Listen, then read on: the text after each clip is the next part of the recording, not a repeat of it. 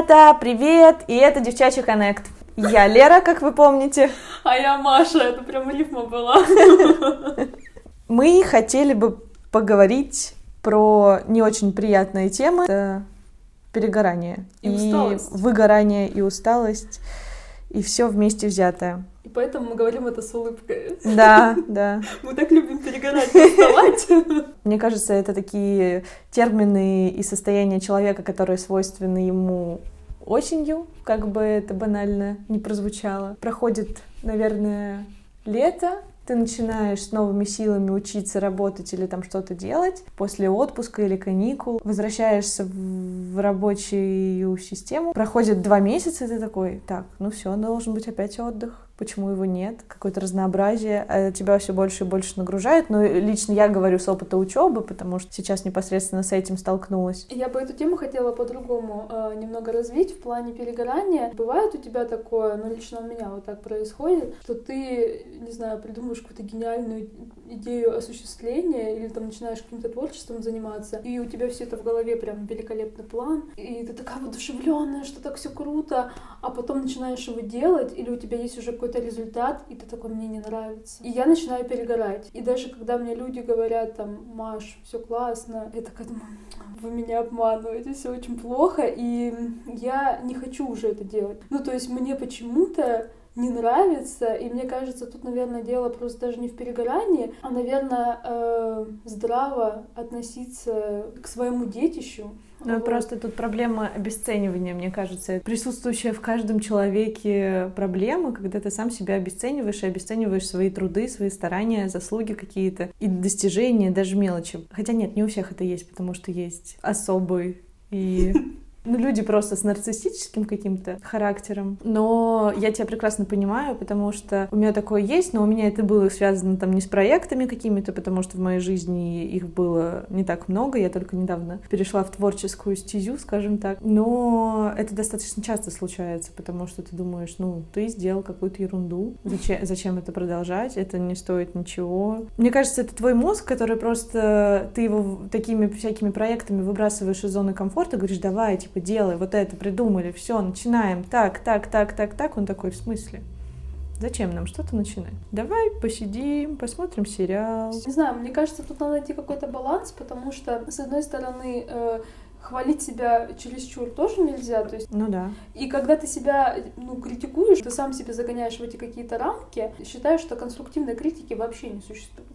Ну, просто я считаю, что есть мнение, и э, где-то ну, людям не нравится, где-то людям нравится. Как понять конструктивная критика? Ну, то есть это ну, возможно, есть какие-то правила, да, там, не знаю, там, живописи или еще что-то, смотря, что мы рассматриваем. Не знаю. Тут у каждого, мне кажется, к этому свое отношение. Ну, то есть, как бы, ну, зависит от человека, воспринимает сейчас, он эту критику объясню, или нет. Сейчас объясню на простом примере, э, который мне приходит в голову, и, наверное, меня просто сейчас возненавидят многие слушатели.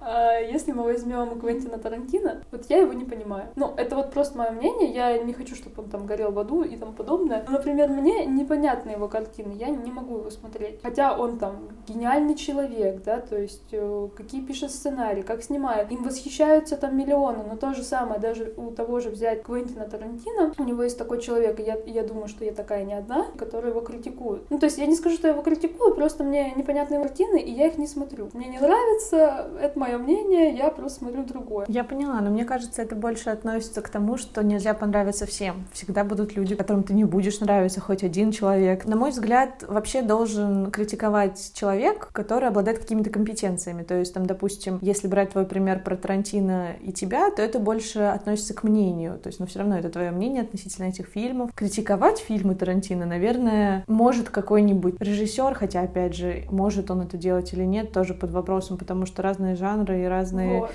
э, совершенно у всех говорю. стилистики. Но есть же какие-то кинокритики? Ну, смотри, это то же самое. Ладно, давай не будем брать э, киноиндустрию, да, потому что мы не можем сейчас здраво размышлять, потому что мы не являемся с тобой ни кинокритиками, ни режиссерами. Давай тогда с тобой возьмем то, что нам близко. Вот мы с тобой вместе э, обучаемся в магистратуре. И, например, э, какой-нибудь там предмет, угу. ну, не знаю, там возьмем Образный фотогра- фотографию. Получается так, что, например, ты там делаешь, ты считаешь, что это должно быть так. И есть человек, который, например, совсем по-другому мыслит, да, там твой преподаватель. И, возможно, у аудитории, которые с тобой вместе uh-huh. э, обучаются, и, им тоже твоя фотография заходит. Они говорят, это восхитительно, вот, а преподаватель не нравится. И он такой говорит, ну нет, тут нет человечины, нет там руки утопающего в воде или еще что-то. Ну и, и начинается критика, хотя он, получается, тогда, если так разобраться, человек там с опытом. Ну да, по идее, он-то нас и учит таким образом. Не знаю, тут тоже тонкая грань, потому что, на мой взгляд, в данной ситуации то, что он говорит, в какие-то моменты, знаешь, это может помочь, наоборот, то есть увидеть или понять что-то по-другому, посмотреть на свою фотографию, если мы берем этот пример, как-то по-другому. Много зависит от восприятия самого человека, кто сделал эту фотографию. Преподаватель имеет право сказать свое мнение и таким образом научить студента чему-то. Мы возвращаемся к мнению, видишь, вот, оно, оно все рядом. Если она действительно конструктивная критика, и нужно ли ее прислушиваться? Мне кажется, каждый выбирает сам, кому прислушиваться. Как бы это ни прозвучало. Есть же какие-то там люди, которые являются... Авторитетами?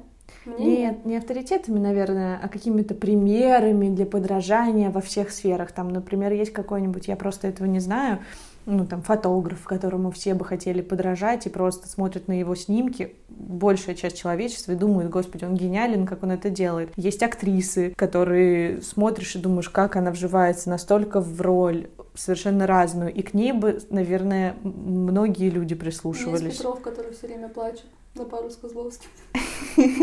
Ну, ты видишь, это опять твое личное мнение. Кто-то кто-то совершенно не согласен, и у них есть какие-то сильные стороны определенно. Как посмотреть? Не знаю, каждый прислушивается к тому, к чему считает нужным. Тут просто тогда, наверное, это считается, знаешь, э, на мой взгляд, то у тебя есть, например, авторитетное мнение какого-то человека, которым ты восхищаешься, и ты будешь прислушиваться к нему. Но если вернуться к, к тому же э, вопросу, будет ли это считаться конструктивной критикой, почему подняла эту тему, что такое, ну, вернемся к перегоранию, да, вот конструктивная критика, как себя вот вообще ловить вот на этом балансе, чтобы не, не уходить и в негатив, и в сильный позитив, там, не восхвалять себя какой-то бог или богиня, своей сферы, по идее нужна конструктивная критика. Но когда ты задумываешься об этом, ты такой думаешь, она вообще существует? Нужно найти вот баланс, как ты правильно сказала, между похвалой например, себя, если мы говорим о себе, и точками роста. Я бы это, наверное, так назвала, потому что я думаю, что критиковать себя — это слишком нужно искать именно какие-то точки роста, потому что когда мы себя критикуем, наш мозг это воспринимает э, как какое-то наказание, я не знаю, ему становится от этого плохо.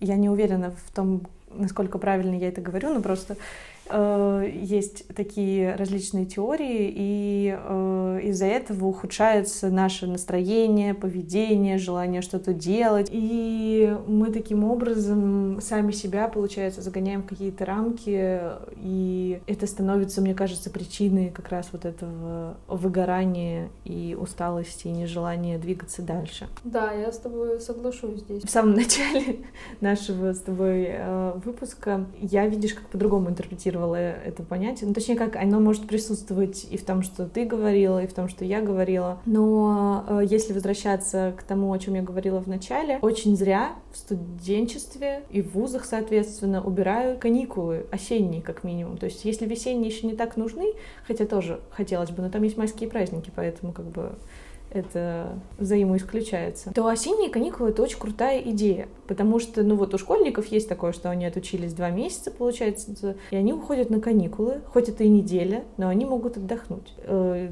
я говорю про тех школьников, которым ничего не сдают на каникулы. Есть такие школы, которые все-таки сдают какие-то домашки, но это же очень классно. То есть я поняла, что мне в этом году жутко не хватало какой-то вот такой недельной передышки от учебы, потому что, возможно, это связано с тем, что ты начинаешь э, искать какие-то минусы в этом обучении, а не восхищаться всему, что с тобой происходит. Но мне кажется, просто невозможно восхищаться всему процессу образования. Э, это кажется, это было бы очень странно, если бы ты такая прыгала, бегала, и тебя все восхищало. Да. Действительно, просто диснеевская принцесса. Да-да-да, и жизнь в розовых очках. А вот с каникулами было бы прям очень хорошо, потому что ты как раз задолбался, у тебя нет сил делать что-то, и тебе такой хоп, и передых. Ты передохнешь и с новыми силами в бой. Ну, я думаю, что самое время перейти к нашей рубрике в Питере. Что? Пить? Нет, почти в Питере жить. Хорошо. Сегодня мы хотели бы вам рассказать, наверное, уже о достаточно известном месте, но все равно многие люди, которые приезжают в Петербург, переезжают, опять же, а, не знают об этих двух местах. Мы говорим о книжных магазинах, очень уютных, но не о Зингере, знаменитом магазине на Невском, в который, мне кажется, приходят просто все, не знаю, это какая-то определенная романтика Петербурга, когда ты подходишь к Зингеру, сначала смотришь на эту чудесную башню, а потом заходишь внутрь и выбираешь себе какую-нибудь книжку, сувенир или открытку, не знаю, каждому свое. В общем, мы говорим о магазине «Подписные издания», и э, магазине э, «Во весь голос». Это два книжных магазина. Подписные издания очень симпатичный магазин, в который оформлен, я бы сказала, как в мультике Э, «Красавица и чудовище», ну или в фильме, потому что, не знаю, там есть вот эти лестницы, которые mm-hmm. передвигаются, и ты ощущение, что ты должен на нее вбежать, запеть песню и покатиться вот так по книжным полкам, выбирая какую-то книгу, которую ты якобы э, еще ни разу не читал. Мне кажется, сразу видно, что это подкаст вот, ведут две девочки, потому что все сводится к песням. Я не думаю, что вот если бы тут сидел с нами парень и такой, да-да-да, я бы запел, как прекрасен мир книг. Ну, не знаю, он прям очень хорошо ассоциируется с э, детским мультфильмом. Там есть еще очень симпатичный, не знаю, мне просто больше всего запал в душу э, зал с э, детской литературой. Что читает Лера? Книжки про Бель. Да нет, я шучу. Ну, хотя, возможно, они тоже там есть. Он просто очень красиво и очень уютно оформлен. Есть какие-то вывески с желтым цветом, которые добавляют уют. Наверху висит луна, на которой сидит какой-то маленький человечек или гном. Тут же есть какой-то белый медведь. Я не знаю, они делали отсылку к Умке или нет. В общем, это все безумно мило, безумно красиво. Очень красивая у них канцелярия. Я просто как фанат канцелярии должна это отметить, потому что я с ума схожу от каких-то красивых блокнотиков и ежедневничков. А, мне понравился там коворкинг э, ну, правда, он маленький, конечно. Если бы он был побольше, было бы круче. Но мне понравился именно вид то, что ты смотришь на книги, на вот этих покупателей, эта атмосфера. Я очень люблю именно книги печатные. Угу, я люблю да, их запах. Да. Вообще я не могу читать литературу э, в интернете, хотя я понимаю, что это очень удобно. Удобно, во-первых. Во-вторых, у меня просто дома библиотека угу. э, книжная. Немножко и... хвостовства от Марии. Да. Это было, э, ну, типа, я умная, да, я читаю. Собрала библиотеку сочинений Пушкина.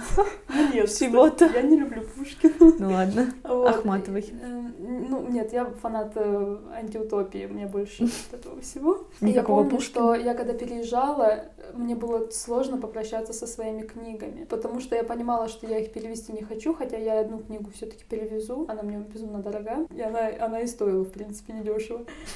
И поэтому... Ты заинтриговала и не сказала, что за книга. Атлант расправил плечи. Антиутопия, ребята. И я, да, я прям с ними прощалась, потому что понимала, что я вот не могу их забрать. И вот с одной стороны, как бы электронная библиотека, это удобно в том плане, что тебе не нужно вот это перевозить. Но с другой стороны, это не создает вот эту атмосферу. Это я мечтаю всегда какой-то такой балкон уютный, угу. э, личного кабинета, там лоджию, где у меня будут вот это книги да. по стене. Поэтому да, это очень такой классный вид. Ты сидишь, работаешь, смотришь э, на людей, которые там покупают. Но нам надо еще рассказать рассказать, как устроен этот коворкинг, почему ты смотришь на книжный зал. Э, получается, ты поднимаешься на второй этаж, и у тебя там есть такой как балкончик, наверное, я бы его назвала, где ты можешь сесть. Столики маленькие, но для одного человека с компьютером, мне кажется, в самый раз. Ну, в общем, это очень симпатично и очень как-то уютно. Вот я опять же повторяюсь, но просто я не могу подобрать другого слова. Выглядит и видно, что это сделано с каким-то трепетом. Там ходят продавцы-консультанты, на которых ты смотришь и видишь то, что вся их жизнь, она вот в этих книгах, и они это безумно любят. Еще там можно купить кофе и как раз это работать. Ну, в общем, атмосфера, да, мне, мне безумно понравилась, поэтому советую. Сейчас ты говорила про балкон, про вот эту вот атмосферу мультика, угу. и я подумала о том, что это было бы забавно, если бы я действительно была какой-нибудь там фанаткой или вообще девушка какая-нибудь фанатка Ромео и Джульетта, Шекспира, и она бы сидела работала, О, да. и там бы парень пришел и о, моя Джульетта. Надо запомнить эту идею для написания да, книги в будущем. И сделал бы ей предложение. Ну, прям сразу? Ну, не, ну это был бы ее, наверное, парень. А, а с другой стороны, как в фильмах это происходит, там, Ну, не, не знаю, сразу же делать они... предложение. Ну смотри, какие фильмы. Ну, я они... не знаю, какие фильмы смотришь ты. они там встретились взглядом, и все, там любовь навечно. Я такая, «Ну, где жизнь? Где жизнь? Где вы сначала поругались? А жизнь она в подписных изданиях. Да. И второй магазин во весь голос, он тоже безумно красивый. Вот он с эстетической точки зрения мне очень нравится, потому что он очень светлый, с большими окнами. Он белый, это тоже немаловажно. Не знаю, только для меня ли это важно или нет. И там причем как бы это не похоже на какой-то масс-маркет типа буквоеда. Я ничего против не имею буквоеда, но просто в этом есть какая-то своя романтика. Ты туда заходишь, это достаточно маленький такой по метражу магазин. При этом там есть различные интересные книги. Наверняка там даже есть букинистика, я просто не искала конкретно ее. Но это все сделано очень хорошо и очень красиво. Мне кажется, вот такие вот маленькие... Мы, наверное, будем скоро, в скором времени возвращаться к таким магазинам. Мне, знаешь, напоминает это атмосферу фильма «Вам письмо». Не смотрела? Нет. Посмотри. Вот. Но там, правда, суть этого фильма заключается в том, что как раз-таки э, было разорение угу. такого магазина, именно вот гигантом, монополистом, когда угу. это трехэтажный, вот пример как Зингер, трехэтажный магазин, угу. Вот, и за него она разорилась. На самом деле, это же правда очень классная идея оформлять книжные магазины каким-то м- определенным, уникальным, я бы сказала, образом, потому что книги же это какая-то... Каждая книга — это какая-то своя маленькая страна, наверное, можно сказать. И когда ты, ты хочешь запеть песню, Ставочка. Наташа Королева, маленькая страна. Маленькая Это какую-то атмосферу такую навевает, то, что ты хочешь туда приходить, хотя тебе ты приходишь не просто купить конкретную книгу, а ты приходишь насладиться этой атмосферой, выбрать что-то, там, я не знаю, найти ту самую, которую искал, или просто э, у тебя взгляд упадет на какую-то книгу, ты сядешь там, почитаешь три страницы, поймешь, что да, ее нужно купить. На самом деле сейчас мы сталкиваемся с тем, что э, в основном все покупают книги на Озоне или Wildberries, ну или заказывают в интернете книжном, как «Читай город» или «Буквоед». У меня моя подруга проводила исследование, и большинство сказали то, что покупают на Озоне и в Wildberries как раз книги. Я, если иду вот в книжный магазин, он меня забирает часа так на два, на три. Да я просто могу читать аннотации, еще там что-то, вот, ну, мне просто нравится вот атмосфера. Раньше, наверное, меня увлекал какой-то там шопинг с одеждой, сейчас я его терпеть не могу, вот я заказываю в онлайне, но с книгами совсем по-другому, то есть я могу вот реально пойти, это будет какая-то даже, может, какая-то моя мини-прогулка, угу, да. я попадаю какую-то в другую вселенную, не знаю, там дверь нарния открывается для меня, книги оживают в моей голове, угу. да, там моей какой-то фантазии, и я провожу для себя э, полезное время. Но ты не покупаешь покупаешь, ты покупаешь потом в книжном? То нет, есть ты я выбираешь... Покуп... Я покупаю в книжном. Ну, а. Ну, в смысле, нет. Я не заказывала ни разу ни на Озоне, ни на Валбересе. Ничего себе, круто. Отврат... Отвратительно. Нет, у меня просто есть такое, что я могу выбрать книгу в книжном, понять, что мне ее нужно будет потом прочесть, наступит время, когда я пойму, что там, допустим, закончилась одна книга, нужно купить следующую, и я закажу ее на Озоне, потому что... Дешевле? Да из соображения, наверное, этого. А я... И не всегда, причем есть книги, которые ты хочешь, там, ну, в книжных магазинах ты можешь прийти, а ее просто там не будет, поэтому это тоже такое. Я вот очень тактильный человек в плане книг. Я даже Выбираешь могу... вслепую на ощупь, подходишь к кни... книжной полке, такая, так, так, так, так. один раз я переплатила за книжку, я искала очень долго письма к Милене Кавке. Угу. Ну, книга так себе, конечно. Я ее второй раз читать не буду. Но я ее помню, что я ее очень долго искала. Я ее купила в бумажном переплете, в дизайн... Э, как его? дизайнерской обложке. Ну, то есть, знаешь, mm-hmm. такая, такая она мягкая. Mm-hmm. В общем, она очень тоненькая. А, она стоила... Причем внутри, по-моему, даже не белые страницы, ну, то есть, которые дешевле. Mm-hmm. И я ее купила то ли за 800 рублей, то ли за 700 рублей. Ну, то есть для этой книги... Ну, весомо, да. Ну, это дорого достаточно в бумажном переплете, и плюс там страниц мало. Ты имеешь в виду не в твердом, а в мягкой обложке? Да, в мягкой обложке. То есть вот, помню, я несколько лет э, искала книгу, называется «Питер Хэкс. Милое чувство снега». Я тогда училась в школе. Угу. Это философский роман в детективе. В общем, эту книгу невозможно было нигде найти.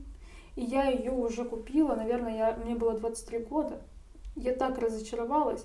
А я тогда еще была подписана на всякие паблики ВКонтакте, когда училась в школе, там какая цитата из этой книги мне так понравилась. И я думаю, все, надо купить эту книгу. Я так за ней долго охотилась. Она тоже была э, не из дешевых, а датский писатель. И, ну, в общем, книга... Не рекомендую, что ее к прочтению. Нет, и фильм тоже не очень. Я потом и фильм посмотрела. Такой себе. На самом деле это прикольно, потому что это говорит характеристики нас как личностей, потому что я очень много, на самом деле, сейчас э, говорила об атмосфере и о самом каком-то пространстве, а ты сказала, что на ощупь и, соответственно, ну, как бы ты на вид выбирала там книжки, и в каждом из нас присутствует часть аудиофила, э, кинестетика и визуала. Для каждого человека в определенной пропорции что-то важнее. Я еще, не знаю, я очень странный человек, я люблю, ну, если я, например, не пришла за конкретно конкретная книга, я просто пришла в книжный магазин. Я люблю прочитать первую страницу и последнюю страницу. И вот если себе. мне заходит написание этой книги, вот ну, мне читается легко, я покупаю ее. Мне всегда считали мои друзья, что я неадекватная, что я читаю последнюю страницу. Хотя, по сути, ты не сможешь понять развязки, если ты не знаешь, о чем она. Вот, даже ну, пока ты не дочитаешь до последней страницы уже вот окончательно книгу. А насчет того, что вот я пришла за какой-то книгой, которую очень долго искала и купила, единственное, это вот мы уже говорили об этой книге «Атлант расправил плечи». Угу. Это единственная книга, которую я купила, но... Но она состоит из нескольких томов, насколько да, я помню. Да, там, там три части, получается, она, она очень огромная, эта книга. Это, наверное, самая огромная книга из тех, которых я читала. Угу. И тем более из антиутопий. Вот. Но она мне очень понравилась. То есть я вообще не пожалела. Ну круто. Я на самом Советую. деле все не решаюсь ее прочесть, хотя тоже ты не первый человек, который ее советует. У меня читает сейчас ее подруга. Но а... я почему-то все так как-то как-то я все не, не подхожу к ней, не знаю, она меня пугает своими масштабами, объемами, антиутопичностью. Она вообще вот про нашу жизнь сейчас. Да, То я знаю. Она да. даже не похожа на антиутопию в плане какой-то там сильной фантастики. Читается довольно-таки очень легко. Ну, это тоже кому что нравится, кому-то да, легко, кому-то да, сложно, тут да. тоже не поймешь. Просто если даже для сравнения, я помню, я читала книгу 451 градус по Фаренгейту. Ну, тут, uh-huh. тут, да, тут очень сложно сравнивать писателей, потому что, например, мне Достоевский дается легко, uh-huh. а когда я кому-то это говорю, мне говорят, ты что, читаешь ну, Достоевского, да. ты серьезно? Uh-huh. Зато мне не идет Гоголь, например, я вообще его не могу. Я, я люблю его смотреть в экранизации, но я его не могу читать. Тебе понравилась экранизация с Петровым? Нет, я не смотрела из-за Петрова. Ты просто ненавистник Петрова. Опустим Петрова. И 451 градус по Фаренгейту, если сравнивать из антиутопии, это очень маленькая книжечка. Прям очень маленькая. Ну, не самая маленькая, но да ну, если сравнивать тем более с, с Атлантом, да. Да, но мне она так тяжело далась в прочтении. Вот я ее прям очень долго читала, хотя для меня это вообще... Я это могу за один день прочитать, там, если просто сесть за эту книгу и читать ее. Мы когда говорили о книгах, ты рассказала то, что ты читаешь и первую, и последнюю страницу. Это на самом деле очень прикольно. Я читаю аннотацию и э, как и все люди, мне кажется, и слова каких-то издательств или газет. Меня считают в этом плане чокнутой, мои, мои знакомые mm-hmm. и друзья, потому что мало кто знает, ну сейчас, видимо, узнают многие.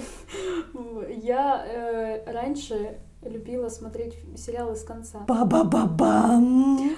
Потому я помню, даже это был сериал «13 причин почему», особенно вот если детективы. А я очень сильно люблю спойлеры. Вообще, Ужас какой! Вообще ненормальная, да? Я очень люблю спойлеры. И и мне, как назло, никто не хочет их рассказывать. Ну, я, я их прошу прям, расскажите мне. А мне никто не хочет рассказывать, типа, тебе будет неинтересно смотреть. Я говорю, нет, мне будет интересно, я их люблю. Мне, наоборот, почему-то усиливается вот э, интерес, когда я знаю, потому что я такая, м-м, это ты. Вот, потому что я не могу давать какую-то рецензию без спойлера. И поэтому это просто... Типа ты спойлеришь, когда даешь рецензию? Я просто всегда, когда пересказываю какой-то фильм, когда мне говорят, ну как фильм, угу. я настолько начинаю углубляться пересказом, возможно, это из-за школы, потому что я в школе э, очень много читала, я практически угу. на каждом уроке отвечала книгу и, и брала внеклассное чтение. Я привыкла пересказывать угу. полностью сюжетную линию. И когда мне спрашивают там о фильме или о сериале, я могу все рассказать кто убийца там или еще что-нибудь. И типа, ну спасибо, Маш, мы это смотреть уже не будем. И поэтому я люблю спойлеры. И я помню, что 13 причин почему. Мне моя подруга отказывалась говорить, ну кто? Кто, в общем, виноват в этом всем? А я посмотрела до пятой серии такая, я должна знать. Я должна знать. И начала смотреть конца, угу. с конца и вернулась вот как раз-таки к пятой серии. То есть, а потом я еще раз пересмотрела, такая, теперь все понятно. Но на самом деле это тоже определенный просто способ просмотра сериалов. Я помню, я когда смотрела «Сплетницу», и ты весь сериал мучаешься и думаешь, это этот или тот, или тот, или другой, или еще вот этот, блин, новый персонаж пришел, наверняка это он. И потом, если пересматривать уже зная информацию об этом, то ты по-другому смотришь на все повадки, на все сцены какие-то, на персонажей, в принципе, поэтому это, мне кажется, это два разных способа смотреть сериалы или фильмы, опять же. Я сейчас вспомнила, знаешь, что у меня бывают моменты деградации, я так это называю, когда mm-hmm я смотрю что-то такое интеллектуальное, мой мозг говорит, все, перестань, перестань меня мучить, давай посмотрим какой-нибудь тупизм. И, в общем, когда все в школе девочки страдали там от сплетницы, от милых обманщиц, там еще от чего-то, я, я говорила всегда, что о, это слишком низко такое смотреть. Спасибо большое, ты только что решила меня унизить. Нет, нет, нет, подожди, э, ты слушай. И, в общем... И я спустилась до этих низов и посмотрела сплетницу, ты это хочешь сказать? Нет. И, в общем, я в том году э, решила посмотреть... Мне, я, в общем, в рекомендации в Инстаграме увидела э, заставку «Милых обманщиц». Это с песней, как они там что-то... Глаз вот это ее, где она красит губы. И я такая думаю, блин, так крутая такая заставка. Надо посмотреть. И, в общем, там оказалось очень много сезонов, и там непонятно, там постоянно всех убивают. Вот, вот что мне не нравится в старых э, американских сериалах, что-то, будь то дневники вампиров, да, там еще что-то. Это маленький городок, обязательно это маленький городок, в каждой серии кого-то убивают, и как бы все живут спокойно, типа, ну, убивают убивают, типа, ну, там всех уже в классе переубивали. А, и мне так было интересно, ну кто же? Ну кто же этот чувак, который убивает этих девочек, там запугивает? Я досмотрела, наверное, до, сезона, до сезона третьего. Не посмотришь же с конца, там еще какой-то новый, там что возвращение вот этих милых обманщиц, или как так они называются, я не, уже не помню. Я, в общем, плюнула на это дело, полезла в интернет, посмотрела, Ужас, это просто незаконно, я считаю. Вот, я узнала и такая, все, можно жить спокойно. Возвращаемся к каким-то другим сериалам. Я не люблю спойлеры, как, наверное, многие люди. Как, как и все адекватные люди. Ну нет, дело не в адекватности. Если кто-нибудь нас слушает и есть э, такие, которые тоже любят спойлеры, напишите, мне нужны союзники, мне, мне нужно набирать свою армию. Будем спойлерить друг другу. Ура! Да, да, да, потому что это невозможно, когда ты посмотрел что ты говоришь человеку, посмотри или там прочитай, а он такой, я потом, а, а тебе нужно обсудить, тебе нужно обсудить вот эти всякие пикантные моменты. Нет, обсуждение я согласна, да, что хочется кого-то, чтобы ты одновременно с этим человеком смотрел сериал, да. и, ну или фильм, и потом вот вы такие, так, ну что? Что ты думаешь насчет этого? А вот это как было? А вот это, конечно, да, прекрасно. Да. Определенная часть просмотра, мне кажется, всех сериалов и фильмов. Спасибо всем за этот выпуск. Он был очень атмосферный. Неожиданное слово от Валерии. Мария, что вы скажете? Ничего? Лампу. Видите? Поэтому девчачий коннект. Ага, да, ага. Потому что коннект. Все, всем пока. Обнимаем. Пока-пока. Пока-пока.